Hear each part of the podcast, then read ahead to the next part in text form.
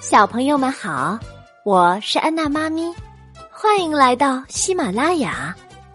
今天给大家讲的故事是《一千零一夜之小猴栽树》。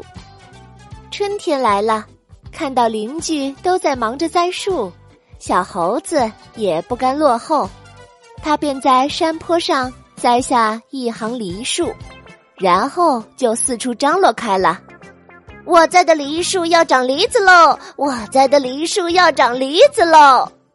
正在栽杏树的小山羊跑过来对小猴子说：“你高兴的太早了，梨树要五年才能结果子呢。”小猴子一听，心里凉了半截，问小山羊：“那你栽的杏树几年结果子？”“我栽的杏树只要四年。”小山羊回答道：“小猴子连忙把梨树给拔掉了，改栽杏树，心想：哦，这下可好了。”过了些日子，小猴子干活的时候，看见小黄牛正在给树浇水，他老远就喊开了：“再过四年，我就能吃上自己家的杏子了。”正给树施肥的小黄牛抬头对小猴子说：“哦，四年太久了，我种的桃树三年就能结果了。”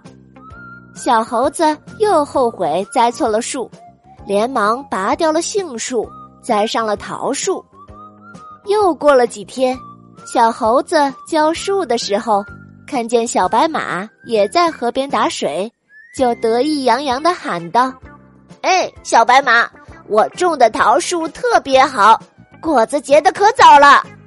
小白马不服气的对小猴子说：“哼，我种的樱桃树两年就能结果子了。”小猴子一听又心动了，他想：“哎，那就改栽樱桃树吧。”可是，这时已经过了栽树的季节。小猴子栽的樱桃树一颗也没活。